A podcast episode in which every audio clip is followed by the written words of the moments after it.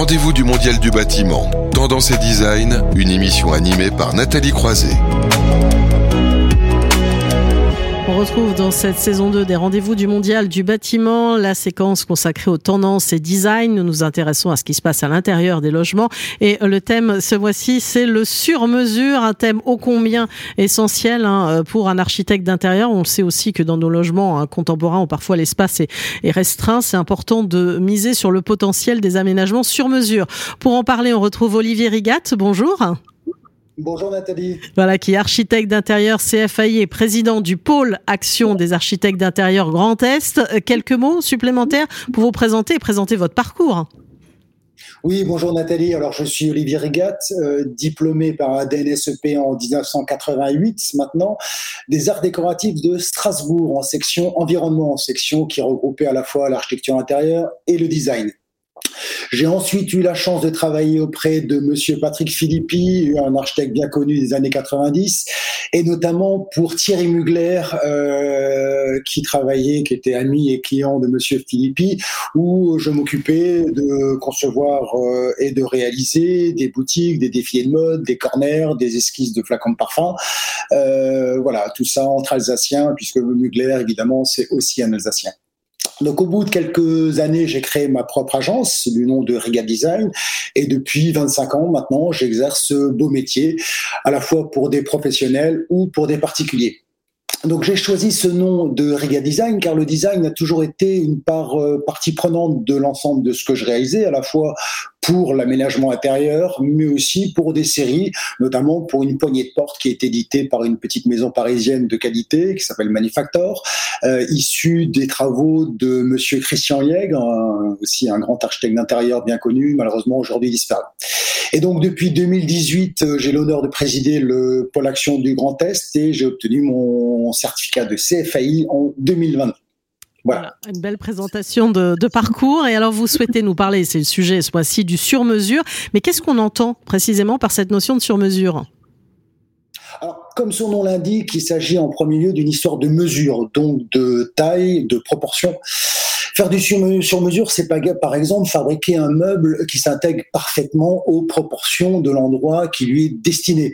Cela permet évidemment de valoriser au mieux euh, les particularités du lieu, c'est-à-dire presque faire même d'une d'une force par exemple euh, une faiblesse par exemple d'un lieu qui est un peu biscornu, qui est un peu petit, qui est un peu euh, ou trop grand ou voilà. Et donc faire du sur-mesure par exemple lorsqu'on vient placer une bibliothèque sur un mur de très grande hauteur un espace immense, cette bibliothèque sur mesure va parfaitement s'adapter à cet espace et va, comment dire, d'une façon harmonieuse, combler cet espace. Lorsqu'on va acheter une bibliothèque et avoir un espèce de vide entre l'eau de cette bibliothèque et le plafond, euh, bah, cela va rompre un petit peu l'harmonie des lieux et donc euh, voilà, on est moins en adéquation et en faisant du sur-mesure, on va évidemment euh, complètement s'adapter à l'harmonie générale de la pièce. La réussite d'un projet commence par là, la maîtrise des espaces. Les architectes travaillent d'abord les volumes, que ce soit en plein ou en vide, et les lignes. Et ça, depuis l'Antiquité. On sait combien euh, les proportions et les tailles étaient importants chez les Grecs ou en Égypte. Et c'est effectivement notre travail à nous. Alors, si je vous écoute bien, c'est d'abord une question de géométrie oui, euh, c'est une histoire de géométrie, mais on a évidemment des règles et les grandes règles architecturales qui ont été établies. Évidemment, on ne peut pas passer outre, on ne peut pas euh, s'en passer. Euh, mais l'œil humain doit rester le maître d'œuvre. Par exemple, on peut citer le Parthénon, le Parthénon avec évidemment la règle d'or et le 4 sur 9. Euh, on sait aussi que par exemple ces colonnes étaient légèrement bombées au centre afin de donner effectivement avec un recul un aspect complètement droit. Donc évidemment, euh, euh, comment dire, le travail de proportion est très important et surtout, comme je le disais, c'est l'œil humain qui doit rester le maître d'œuvre. Protagoras disait l'homme est la mesure de toute chose. Protagoras, qui a vu évidemment la construction du Parthénon, c'est effectivement l'expérience après de l'architecte d'intérieur qui va dessiner le lieu et qui va lui donner un sens. Donc ça, j'allais dire, vous, c'est à, du petit lait, j'allais dire. Pour, euh, j'ai fait des études de lettres classiques. Donc moi, on parle de Parthénon, de grec, d'Égyptien. C'est, c'est, finalement, il le faisait bien, bien avant nous, et c'est important de le mettre en valeur. Mais euh, revenons à, à, notre sujet du sur-mesure, Olivier Rigat. Est-ce que c'est s'adapter donc aux espaces? Oui, oui, mais pas uniquement. Pas uniquement, on peut aussi rapporter ça à l'individu, un peu comme le sur-mesure dans la mode, par exemple. Encore actuellement, en Indonésie, vous pouvez vous faire faire une maison selon vos propres mesures, votre taille, la taille de votre jambe, de votre bras, de votre main, et une fenêtre va faire trois coups d'ennemi, etc. Plus près de nous, euh, la théorisation de l'ergonomie a permis d'ajuster un peu euh, les proportions et les espaces des produits qui sont manufacturés. On peut citer notamment euh, le Corbusier avec le modulor, modulor qui est une contraction de module et nombre d'or.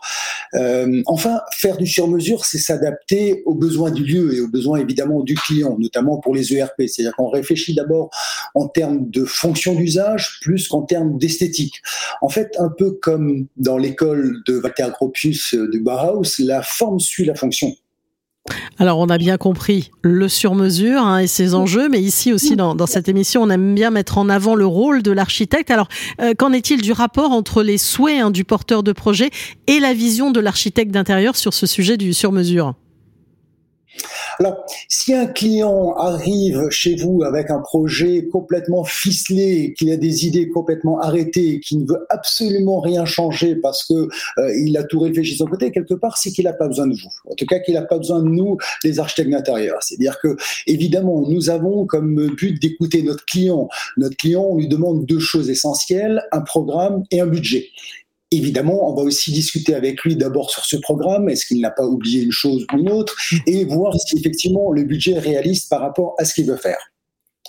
Euh, euh, un architecte doit pouvoir argumenter de la pertinence euh, de ses propositions, c'est-à-dire que il doit évidemment tirer vers le haut le projet, et nous sommes l'homme de l'art, donc quelque part c'est ce dialogue avec le client et nous-mêmes qui va donner effectivement un projet abouti, et surtout rajouter une valeur, la valeur ajoutée qui est la nôtre.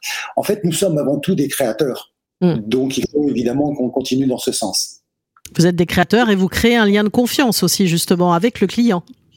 Exactement. Exactement. Un bon projet, c'est vraiment un projet réussi en pleine confiance avec euh, le, la discussion et le dialogue qu'on a entre euh, nous et le client. Hmm. Alors peut-être un mot euh, quand même, même si c'est un sujet qu'on aborde souvent, etc. La question du coût. On sait bien que si c'est unique, c'est plus cher qu'un objet en série. Donc faut peut-être pas toujours parler de coût finalement dans cette histoire de sur-mesure, Olivier Rigat. Oui, tout à fait. On comprend bien qu'un objet fabriqué en série va être moins cher qu'un objet unique fabriqué sur mesure. Mm. Autant cette différence n'est pas complètement dissuasive, c'est-à-dire que il ne s'agit pas de tout faire sur mesure. C'est effectivement lors de ce dialogue avec l'architecte d'intérieur qu'on va décider de faire des objets sur mesure parce que l'endroit est particulier et qu'on ne peut pratiquement pas faire autrement et qu'il le faut, et d'autres qu'on va choisir simplement sur catalogue parce que ça, parce que évidemment, c'est donner une cohérence effectivement non seulement à l'espace, mais une cohérence au coût et au budget euh, du, du client. Donc euh, les projets d'aménagement sont quand même parmi les plus importants, euh, ça soit pour un ménage, pour une entreprise, en termes de coûts, c'est vraiment quelque chose de conséquent. Donc j'invite toujours mes clients à bien réfléchir avant de faire des économies, j'allais dire de bout de chandelle, parce que euh, c'est des projets euh, évidemment sur le long terme. On va pas changer tous les ans ou même voir tous les dix ans de projet lorsqu'on a fait un aménagement lourd. Donc il est important d'avoir un projet abouti dans tous les sens du terme. Et justement, pour, pour terminer, hein, cette question, euh, d'un côté produit euh, manufacturé, de l'autre sur mesure, que, quelle évolution euh, vous obsédez, on va dire, dans, dans la tendance alors, on constate une très forte appétence au sur-mesure. Euh, nos artisans ont des carnets de commandes qui sont remplis et on peut s'en féliciter, même si ça pose des problèmes de délai, on le voit bien pour tout le monde. Euh, les industriels aussi réagissent à cette tendance, c'est-à-dire que vous le voyez bien, lorsque vous allez acheter votre voiture ou voir vos meubles, vous avez une option de finition possible qui va vous donner un peu l'illusion d'avoir un produit sur mesure, même si effectivement on va retrouver ce produit chez quelqu'un d'autre, mais pas forcément chez le voisin proche. Donc cette, cette appétence, évidemment, elle est là, euh, mais, mais, mais quand même, euh, la personnalisation euh, a ses limites lorsqu'elle est faite d'une façon industrielle, surtout quand on est à la recherche d'authenticité, qui est une valeur importante dans, comment dire, dans la tendance actuelle. Et finalement, ça va vous apporter beaucoup, vous aussi, votre rôle d'architecte d'intérieur dans cette histoire, si le sur-mesure est, est de plus à le vent en poupe.